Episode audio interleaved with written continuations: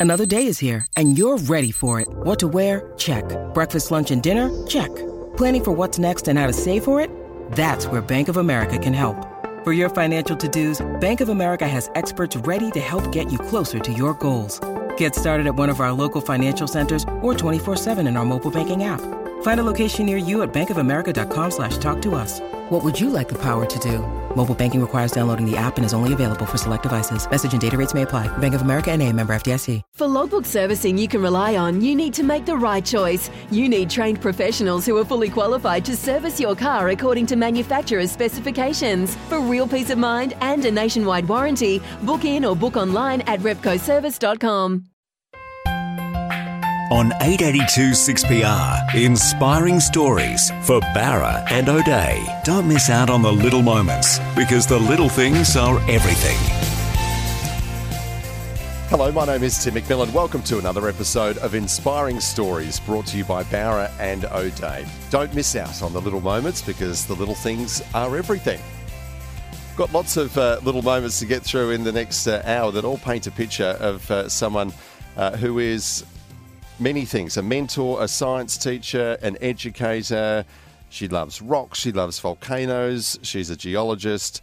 Uh, and she's just uh, an all-round champion. I say that uh, in, uh, in in knowing that she's actually been awarded uh, something to uh, to recognise that she is the 2020 WA local hero, as well as many other accolades that she can now store away in on her mantelpiece or in her cabinet. She is Suzy Urbaniak.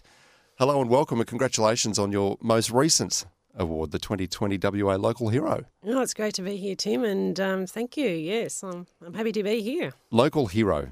How does that sit with you? Oh well, it's um, it's very hard to describe or put into words what this um, award actually means. Mm. Um, it's about vision. Yep. And it's about hope and making sure that that hope for a number of our students um, actually um, does does happen for them. You know, education is such an important um, part of our lives, and we need to make sure that all all our kids have a Mm. wonderful education, an education which suits their capabilities and one which actually accentuates their talents and abilities for who and what they are, and not something that is scripted for what they should be. Yeah. It's um, you know, we're we're in a um, a diverse country. We're a multicultural country. Um, we are very talented in what we actually produce, and we've got to make sure that that keeps going into the future with making sure that our education pathways do accommodate that diversity of um, capabilities. And for, for the 21st century, which is, as we're all aware, is very transformational at this time and at this moment. So we are moving away. It's I, I, I use the analogy of the horse and cart, which happened last century you know, it wasn't too long. I think it was about seven to ten years that the horse lost its kudos and the automobile came into it. And now we're in that transformational phase now, which I think is going to happen through the 2020s. And to ensure that 2030 and beyond is um, what's needed for our, our culture, we need to make sure that our education keeps in line with, with that transformation. So you're saying that the, the, the education system currently is is the horse and it's being left behind, Yeah, and and the world industry, everything is yeah. is, is the cart or is the Yeah, our kids are clever. Our kids are actually in tune with what's what's what's happening, and we need to make sure that um, that is allowed within the within the so-called um, classroom space. yeah And um, we work with them. We don't control them, and I, I, I think they are very technologically apt, and we need to make sure that that. That continues to, to flourish in line Yep. with where our industries are actually going and what what they're actually doing. You know, there's nothing wrong with the three R's. You know, you still you still need that, but in terms of the the way that learning is occurring, it needs to be where their social and emotional enterprising skills are at the forefront. It's not about knowledge. They know mm. how to seek the knowledge. They know how to find the knowledge, and they find the knowledge according to, to what they're doing. And I, and that's the that's the flip of what the traditional system's all Yeah. about. It's and I've seen it with my own eyes. Um, even just recently up in Tom Price, where um, where we're working with um, Tom Price Senior High School at the moment. This this student that um, a young man, um, year seven, that wouldn't even write two lines, but um, at the beginning of last year, but now at the end of last year, he was writing two, two and a half pages. But that was based on the fact that there was something that sparked an interest Yeah. and electromagnets, and that drove him. So electromagnets was the spark. Yeah, the the, he basically him and his um, business unit, we call them Yeah. business units in the core learning model, um, had to develop a separating industrial separating machine to mine iron ore on an extraterrestrial planet. And so he was given the um, task of actually researching that, and he started researching on electromagnets, and that just that just drove him, absolutely drove him, and to excel. So it's the opposite. If you teach electromagnets in a as um, conceptual knowledge, Yeah. that doesn't spark interest. But when kids are actually working with their hands and actually are, are given the responsibility to go and seek, Mm. Puts a different spin on it, and they start to realise that um, they've got interests, Mm. and when they have interests, they are then driven. So that you know, there's that's the difference with intrinsic motivation. Mm. Um, when you you provide that array of activities or or, or knowledge, and the kids will hone in on, on what they, Yeah. they actually like. Yeah. And this is the, the basis to the core learning model. Mm. You know, his teammate was um, or is, a- is a young lady, and you know, she um, after this particular um, PBL, we call it, um, she was um, she now wants to be an electrician. She had no idea because she spent time with him putting together the, the circuits for this electromagnet that was going to separate iron from the rubbish. And um, and I said, well, you know, you think think a bit higher, become an electrical engineer. Yeah.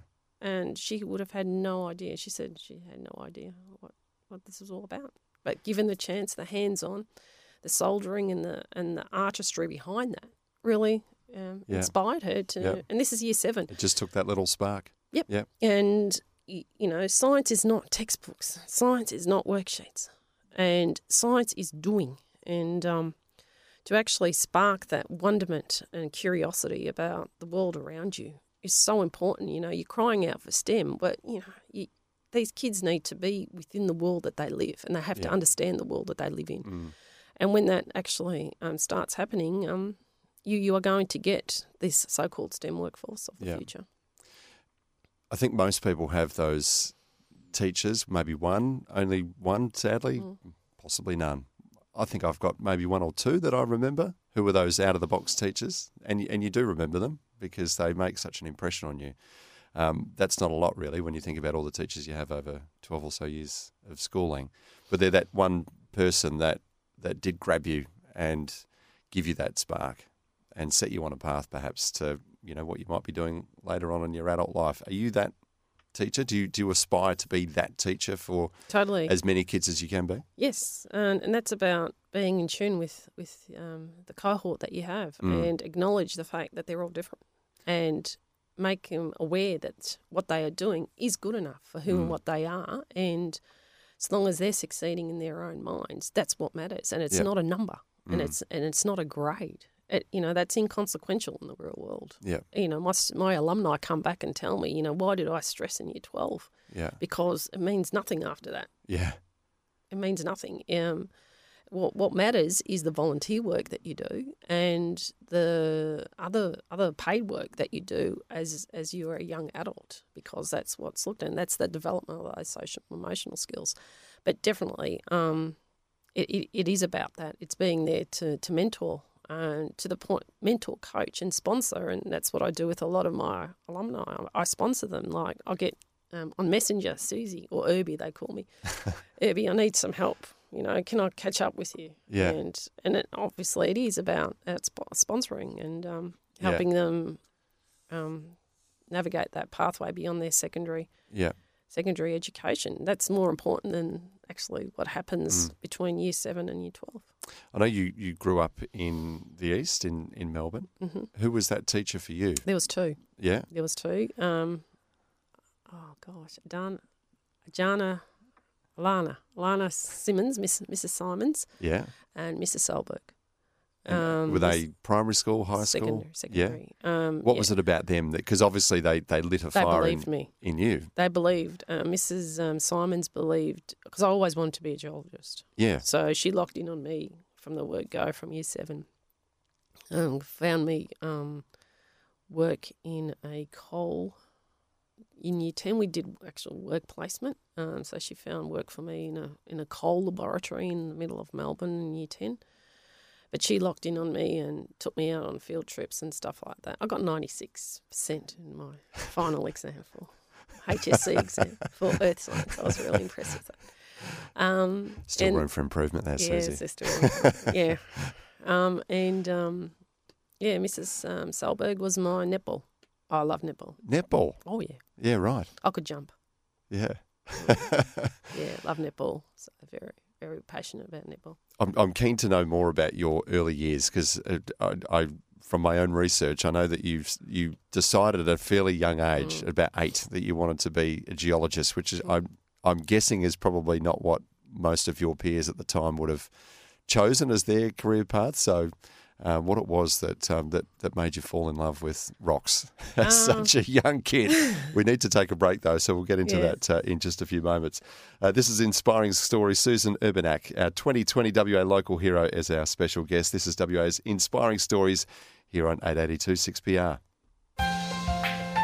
You're listening to another inspiring story brought to you by Bowra and O'Dea because the little things are everything.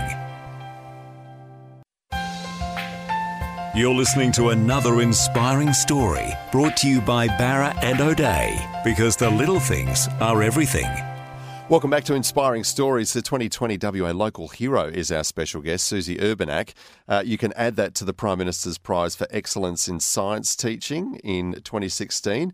Uh, also inducted into the WA Women's Hall of Fame in 2018. So, uh, quite a few uh, accolades to uh, Suzy Urbaniak's name. Suzy, can you tell me, Urbaniak, U R B A N I A K. I don't know how many times you've had to spell that out to people A number throughout the of course times. of your life. Quite Yes. a few, I imagine. It's urban, like suburban, IAK at the end. That's a good way. I'm sure that's not the first time you've explained it that way. Uh, Polish? Yes. Yes. Yes. Okay. Um, so obviously, family ties to Poland. Yep. How did How your Polish ancestors come to be here in Australia? Okay.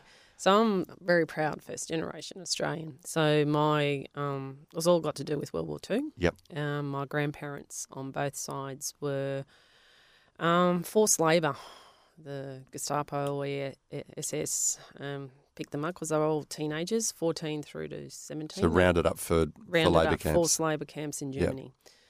And so And, and what, what year would that have been? um, that was 42. Right. 41 or 42. Um, My grandparents talked very little of it, so we don't know very much information. Mm. Understandable. Yeah, they didn't they didn't disclose much at all. And when asked, um, yeah, they didn't want to talk about No.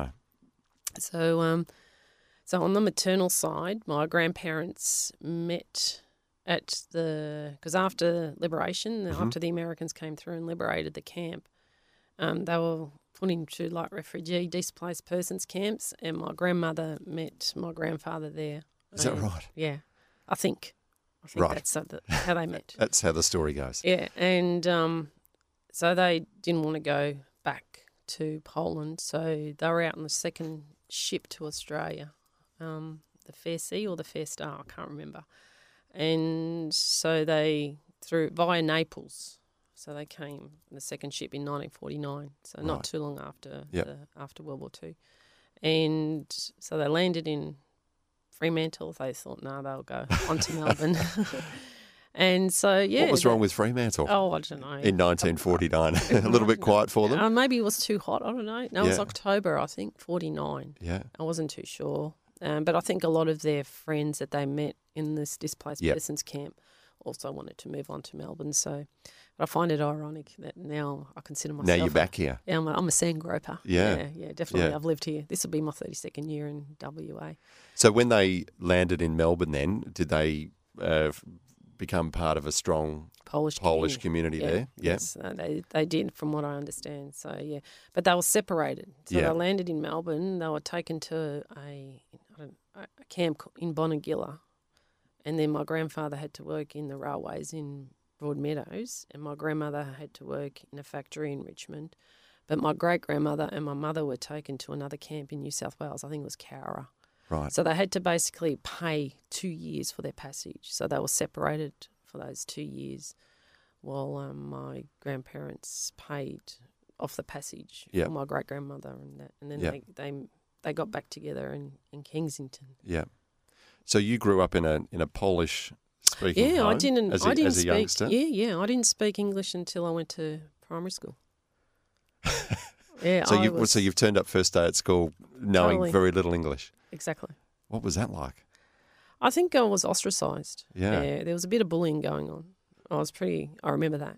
I was We- ostracised. Were you one of the only ones then who? Yeah, um, there was a lot of um, where where we were from, Avondale Heights. There was a lot of Italians, Yeah. um, and obviously a lot of Anglo-Saxon Mm. English. So, yeah, there wasn't anyone else from um, any Slavic background that went to my primary school that Uh, I can remember. Yeah, I bet you picked up English pretty quickly though. yeah but I suffered. Um, I think in a lot of ways because English was my oh, was my bugbear. If you failed English, that was it. Your life was over Yeah. back then. And so for up until the end of year twelve, that was something I stressed a lot Yeah. about. Cause, and I still do to this day. Yeah. Because I still can't write properly. How's your Polish? Actually, um, went back to Poland. Just got back the other day. Um, well, I didn't go back to Poland. I went to Poland for the first time. Yeah. Um, this last week, and I surprised myself. Yeah. I got into the first taxi and I started speaking because I haven't really used Polish Yep. because I've got no one to speak it with. But actually, I surprised myself in, Mm. in how I managed to create conversation, and the people told me that my Polish was good. Yeah. You, you still feel a, a strong pull to Poland and a strong connection to it? Um, I'm satisfied now. Yeah. Um, I, I, I needed to go and just experience what the, the heritage was all about. And um, not so much in Warsaw, but when I went down towards Krakow and around that Mm. area. And um, yes, I also went into the old salt mine, which is the UNESCO Wallachia, I think I pronounced it right, um, salt mine. Um, I definitely felt a strong connection there. Um, so maybe the the geology heritage and Yeah. maybe it all comes from that, from down south there where there are a number of mines. Um, Yeah. So, yeah. So I'm I'm just trying to, I suppose, get a bit of context here and how someone you know who grows up in a in a Polish community in a Polish household eating Polish food suddenly lands at school without a word of English, um, and then by the age of eight, you've obviously fallen in love with rocks and Yes. decided Yes. I want to be a geologist. Yeah. I suppose um, it does all kind of fit a, a, a picture. Did you?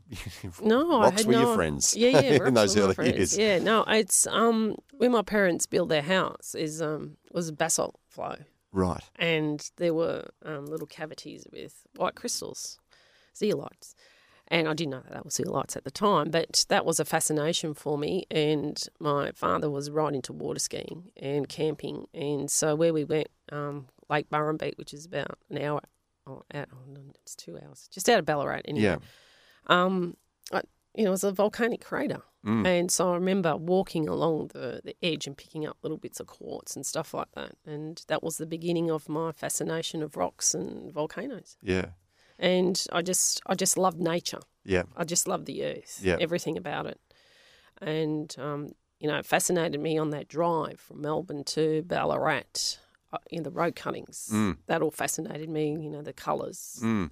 um, the, which I now know is that they were unconformities at Mm. the time. um, and so that all fascinated me. And driving between Melbourne and I had aunties and living in Mount Macedon. And along there, there was little cinder cones, scoria cones. So driving along the Calder Highway um, because I was observant. I'm just pretending I know what you're talking Yeah, about. yeah. So I was observant. So, you know, these these red things that um, scoria, um, just popping out along the highway, it fascinated me. Yeah. So I found out. I did my research. My parents had a butcher shop in St Albans, hmm and next door was a newsagent's. And eighty nine cents, I'll go next door and buy these little science books. Right. So while everyone else is, is buying comic books or, you know, when they, if they have to go to the library, they're looking for something fun, you're probably trying to dig out Anything Mm. to do about with the earth. earth and rocks. Yeah, And, rocks, minerals. I, I remember oceanography. I remember trees and flowers. Yeah. anything to do with the earth. Yeah. Um, I um, bought those books whenever I went to the shop. I'd go Mm. next door for 89 cents and bought the book and then put the stickers in Yeah. the right pages. Of course. Yeah. So you carried that, that dream all through high school Mhm. and then you find yourself um, at ANU Yes, uh, studying. yes. Um, then, of course, you've decided I'm going to make the, the change. I'm going to head to Telfer. Yes. What did you know about Telfer? Uh, that Uh, it was a gold mine. Yeah. and it was in Great Sandy Desert of Western Australia. And I've always had this desire to be an explorer too. So go to fascinating places. I had no inhibitions about Yeah. as a 21 year old going into into faraway places and Yeah. just exploring this wonderful continent. You know, um, What did your mum and dad make of that? I don't know. I think that I don't know. Just accepted it. you just accepted it. Yeah. I I, suppose they came from a faraway place, didn't they? So Yeah. Yeah, I Um, think they just accepted it, and I just well, I wasn't going to stop anyway. yeah. Um, I, I was, I just wanted to explore and and do something different and Yeah. challenge challenge the norm, Yeah. I suppose. What, know, what is it about being a geologist? Uh, Firstly, you know, it's problem I think, solving. I think people have a, have a broad under, understanding of, of, of what a geologist is. But day to day, when you land in Telfer, what are you actually doing? Well, it's about, as I said, it's it's problem solving, but at the same time, it's the rawest of science, and and you have to use your observations to actually create that picture. So it's very, very creative, and this and this is what science is. Science is about being a creative soul, taking all those facts and absorbing them from around you, and mm, putting them together to tell a story. Yep. And that story for us as geologists was well, where's the next, where do we find more gold? And how do we put that story together to then create a budget, to then drill it, to then prove that hypothesis correct or non correct? Mm. But that hypothesis will then lead you because then it's a yes or no situation. And it, it it's that, for me, it was an adrenaline rush. You know, Mm. like there was nothing better than um, going back to the drill rig and waiting for where, where you anticipated or where you proposed where the goal was going to be and just sitting there, sitting there, sitting there and waiting for the return and it goes black and you think, yes, hit it.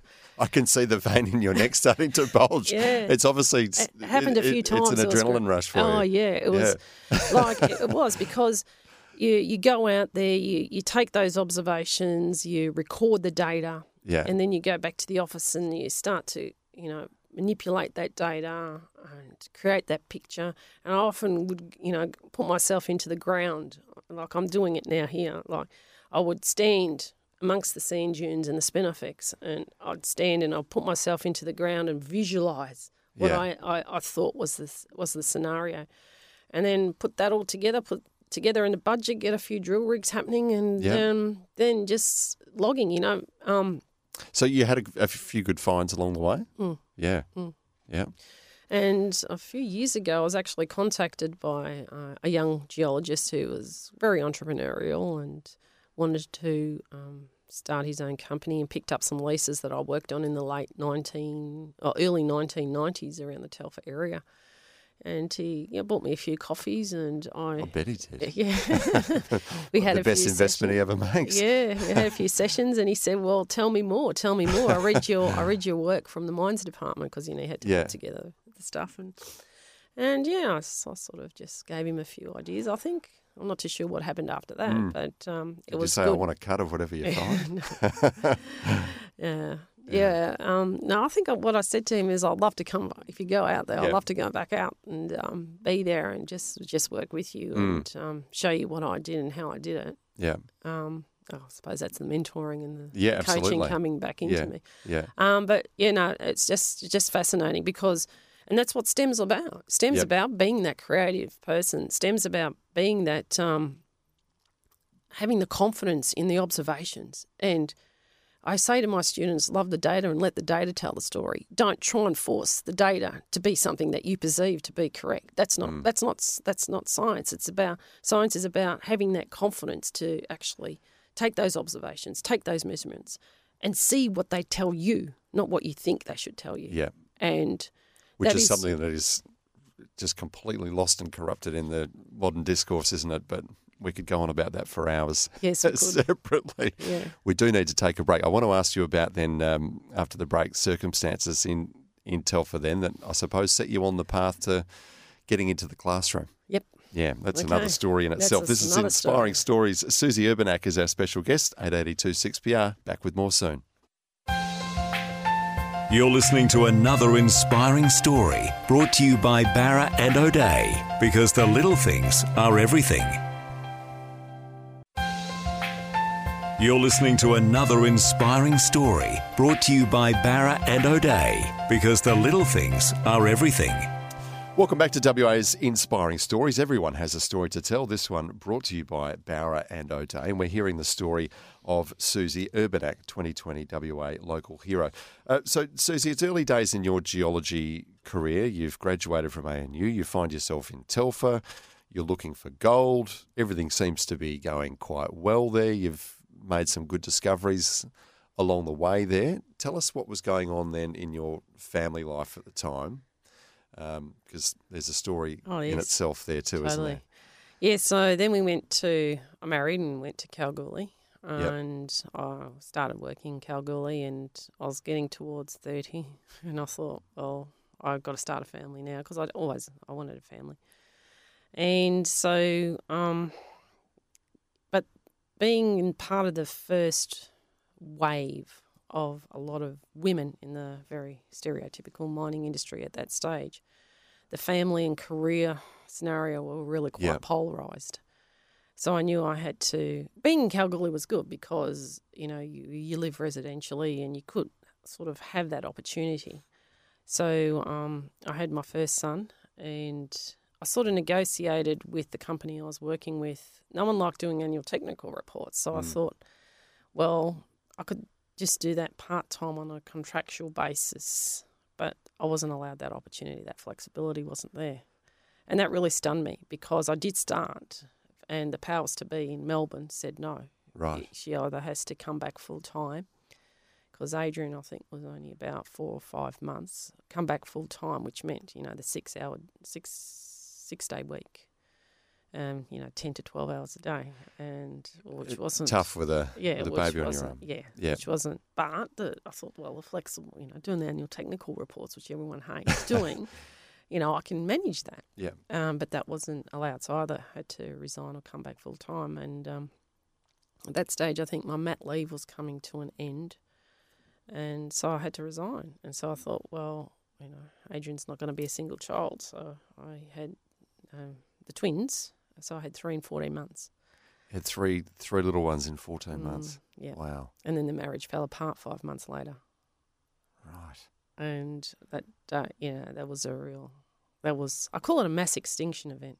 mass extinction events are good though because mass It's a reset, isn't it? It's a reset. And although the reset is very difficult initially mm. and you have to manage a lot of things, um, it, you know, with after um, a mass extinction event, you have diversification, you have mm. radiation lines come out. You have to capitalise on the ecosystem that's available to you, and uh, I, I, I had to do that. You know, basically in one day, I lost my financial security, my career, my marriage.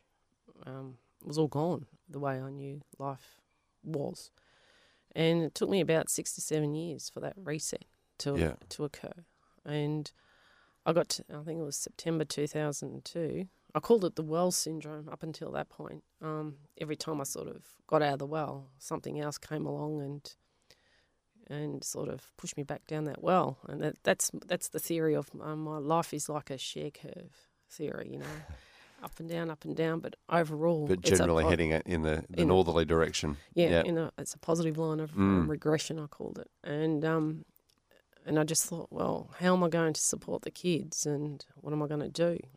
So, how did you even hang on for five, six years? As I know this is obviously what steered you towards the classroom, but mm-hmm. um, it was tough. Were you able to work at all when you had yeah um, three tiny little kids there running around? I did some um, contract work with yeah. a small company called Unimin. Um, yeah, so I managed that, and I did just odd sort of jobs here and there. I put the boys in daycare every now and then and just did some odd, odd jobs here and there. Um, but nothing that was concrete, nothing that was, uh, you know, career wise. And I was really struggling with that. I mm. really was struggling with um, not being able to fulfill that, that intellectual, that career drive. Mm. Really, really, really hard. And at the time, I wondered why wasn't the government helping? You know, mm women like us or, or parents like us that you know we're actually struggling to um, the system isn't what it was like isn't what it was like in, back in the 1990s and I didn't understand how a you know a geologist, uh, a STEM woman at that stage, wasn't given some sort of flexibility or or, or, or direction. There was just no direction. I walked the terrace trying to find work, um, even colouring in, which was colouring in maps. I was, I was prepared to do anything, but it, it didn't happen. So I, I needed something to actually Yeah. do that. So education was not on the radar. So the only thing I could do to support my kids and be there from eight thirty to three thirty or pre eight thirty to after three thirty was education. So Yeah. I had no choice. So it was literally just a, a circumstances and, and survival and a- Survival. just an absolute need to work and Need to work and a need roof to fulfill. yeah, Yep. yeah, and to also you know fulfill. I felt so did you go in, did you go into into the classroom into teaching then with some reluctance no. were you, I, I, were you I just happy when you stumbled upon that decision No. or made that decision No, well, it was a decision that had to be made. Yeah. But I swore I'd never be without a job again. yeah or or without a career again Yeah. because it was just horrible horrible um having to be that mm. person that struggled with all that yeah. What was your first day in the classroom like as a teacher? Because I've got so many teachers in my family, and so you know, by extension of them, a lot of their friends they often reminisce about the first day. You know, usually it's when they're on a prac or something, and it's absolutely terrifying. That first moment when you're standing in front of the kids, That you know, you, you feel like no it's only a matter of time before someone throws a chair at you or something. I didn't Like, actually it's terrifying. What was yours like? no I, no I just just walked in and off I went Yep. I can't recall any any fear I can't recall um, any of that Yeah. It was it was I guess I was in survival mode. Yeah. It just had to be done and, At and I what was point did you give it- start to love it? I just had to give it my best shot. Um, I don't know, honestly. Yeah. I don't know. But what I did know was that there was no way that my, you know, because when I went back and did my practice and all that, I just thought nothing's changed Yeah. from when I was at school. And this is not science. Mm. and I just, that's when I started um, really developing my teaching learning philosophy, which is now what we call the core learning philosophy. Um, I brought the my industry practices as a geologist into the classroom, and I was going to take the kids out, and there's no way my students were going to work out of textbooks and worksheets and do chocolate cake recipes. How did that go down with, um, you know, with with the school itself? Because obviously they still have rules, and that Yeah. there's all these measurements that they have to, to Yeah. live by. You know, and there's obviously I made there's. NAPLAN these days, and you know, Yeah. th- their reputations seem to live and die on you know what the what the scores look like at the end and how they rank against other schools. So how did you how did you get away with that? Well, I still, you know, I still had to address that Yeah. aspect, the the test aspect, which I Yeah. I, I hate. I hate because that's that definitely does not showcase what you actually see in the classroom every day.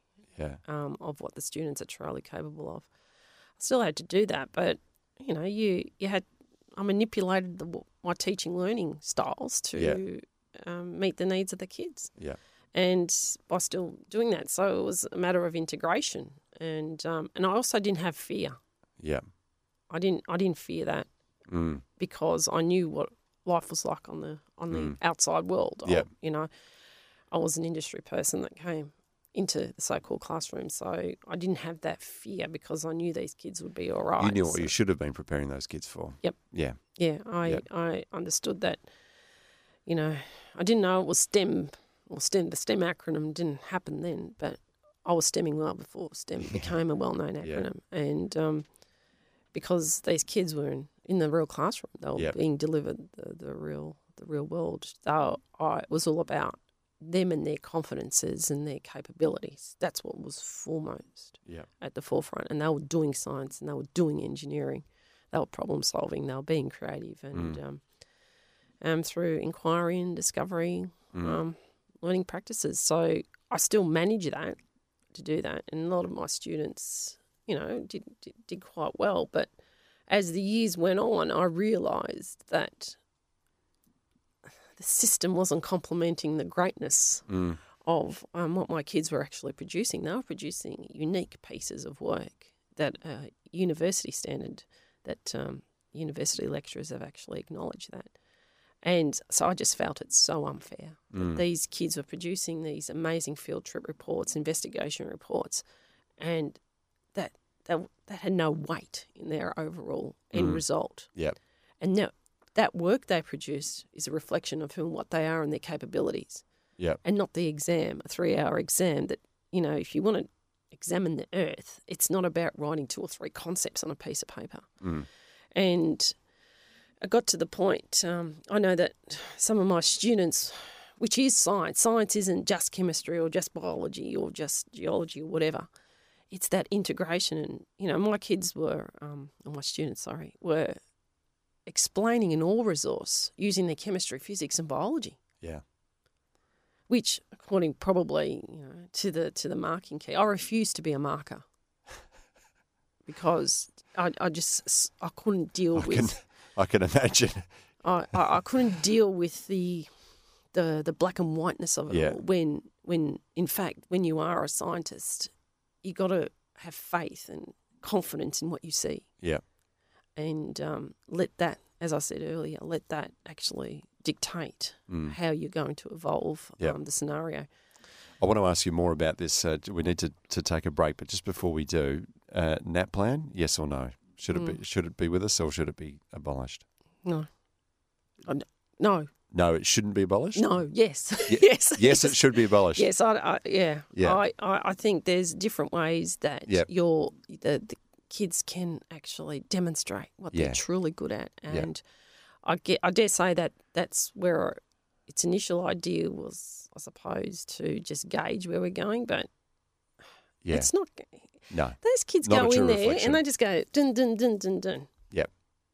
All the ones that told me that's all they did, Mm. Yeah. and so it's um it's an unnecessary. Yeah. It's not learning. No. got to give faith to the educator. The educator of that class, of that cohort, knows their kids. Yeah. Yeah. We'll get into that more uh, after the break. This is Inspiring Stories. Suzy Urbaniak is our special guest, 882 6PR. Back with more soon. You're listening to another inspiring story brought to you by Bowra and O'Dea because the little things are everything. You're listening to another inspiring story brought to you by Bowra and O'Dea because the little things are everything. Welcome back to WA's Inspiring Stories. Tim McMillan is my name. My special guest is Suzy Urbaniak, the 2020 WA local hero uh, and a champion of uh, science and education uh, and mentoring and preparing kids uh, through their education uh, for what goes on in the real world. Um, Suzy, are you a bit of a renegade within the teaching community, or do you think there's a, a, a a, large and expanding group of your fellow educators who all feel the same, uh, that they're being let down by Yep. There's government, by whatever it is. Yeah, no, there's de- there's definitely uh, a lot of us out there that um, can see or being frustrated by it all and Yep. can see the the real positive and the caliber that these kids actually have, and um, you know, it doesn't necessarily come through in that system. Yep. A lot of it's geared to the top ten percent, I think, with the Yep. with the um, exams and stuff. Um, whereas these those uh, so-called B, C's, and D kids, they're our entrepreneurs. They're our, you know, they're, the, they're, they're quality individuals who think outside the box, who can actually put together scenarios, who can problem solve. And we're going into a world where we're actually requiring that. You know, we're going to, AI is going to become Yep. important. And, you know, our, our, students of the future need to be, work with these these machines, these Yep. robots, to make well informed decisions. And informed decisions and quick decisions come Yep. from confidence. Yep. And our kids that are that are these that have these variety of other capabilities are actually those that are suited to to doing that. And so we need and so there's a number of teachers that feel exactly the same way as I do. Hard to find a better example of that than right here in, in WA, I think. I mean, uh, we, we constantly hear from from mining executives who talk about the lack of graduates Yep. from WA to go into these roles, whether it's in, you know, AI or robotics or That various forms of engineering, to go into a sector that we have built our Yes. economy on here. So clearly they're not being inspired in their schooling days to follow that career path, uh, which I- it- which is quite extraordinary given that it's such a cornerstone of our Our economy. our economy and our culture yeah, here in, I mean, look, in WA. as a 21 year old, when I went to Telfer, I thought, where's all the homegrown talent? And Yeah. so this has been but another this is push. it's it's 20, Yeah. 2020, It's the same. Yes, same and it's still frustrating me how yes, it's it's it's not actually happening, and it's not exciting the kids to actually. I don't I don't get it Yeah. myself. Um, but I think that comes through. It has to start at primary school, and this Yep. is how the core learning model is actually developing that. It's creating that awareness. It's creating the awareness of science and engineering out in their real world. They have to Yep. be immersed in their in their real world to then take it out how their talents and capabilities will align with prospective career pathways. And this is this is what we're doing, and this is what you know the the, the philosophy started with, and and the graduates are actually happening. So um, it's where their learning aligns with their capabilities, and then they can see how that's going to be a future pathway. So when you immerse them in in careers, the diversity of careers that are within the resources industry, and that's not, that's energy as well as minerals and metals um, and water. But Yep. you know, I'm not, not missing out on water. Um, and they can see how that that's going to um, advance themselves individually as people beyond their secondary education. It makes a difference. Yeah. It makes a huge mm. difference when they can see how their science applies to them in their daily life and to their careers. Yeah. And this is the core learning model is exposing them to that. It's not about saying, "Oh, we need more women in STEM." Our, you know, the STEM word is now becoming elitist. Yeah. And so, unless our students are confident in themselves and who and what they are, they're not going to tackle that. If they don't have the mentors showing them that this is the way it is, or they don't have role models that have actually experienced it, Mm. you know, it takes a bit bit more courage to actually do that. And so, it, it you know, learning starts with those social and emotional skills, and then the STEM will happen. Yeah. So It's the STEM's attracting still the ten percent that were traditionally the ten percent, but we need the eighty to ninety percent.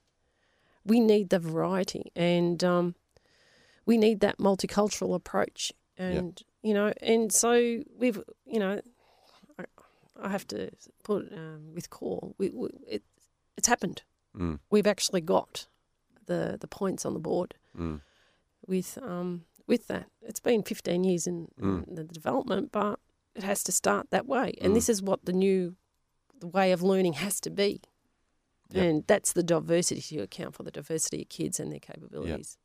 So you you spent uh, you know chunks of your life uh, devoted to different things. You've been a, a, a geoscientist, then many years in the classroom, fourteen years in the classroom, just at uh, uh, at Kent Street uh, Senior High School.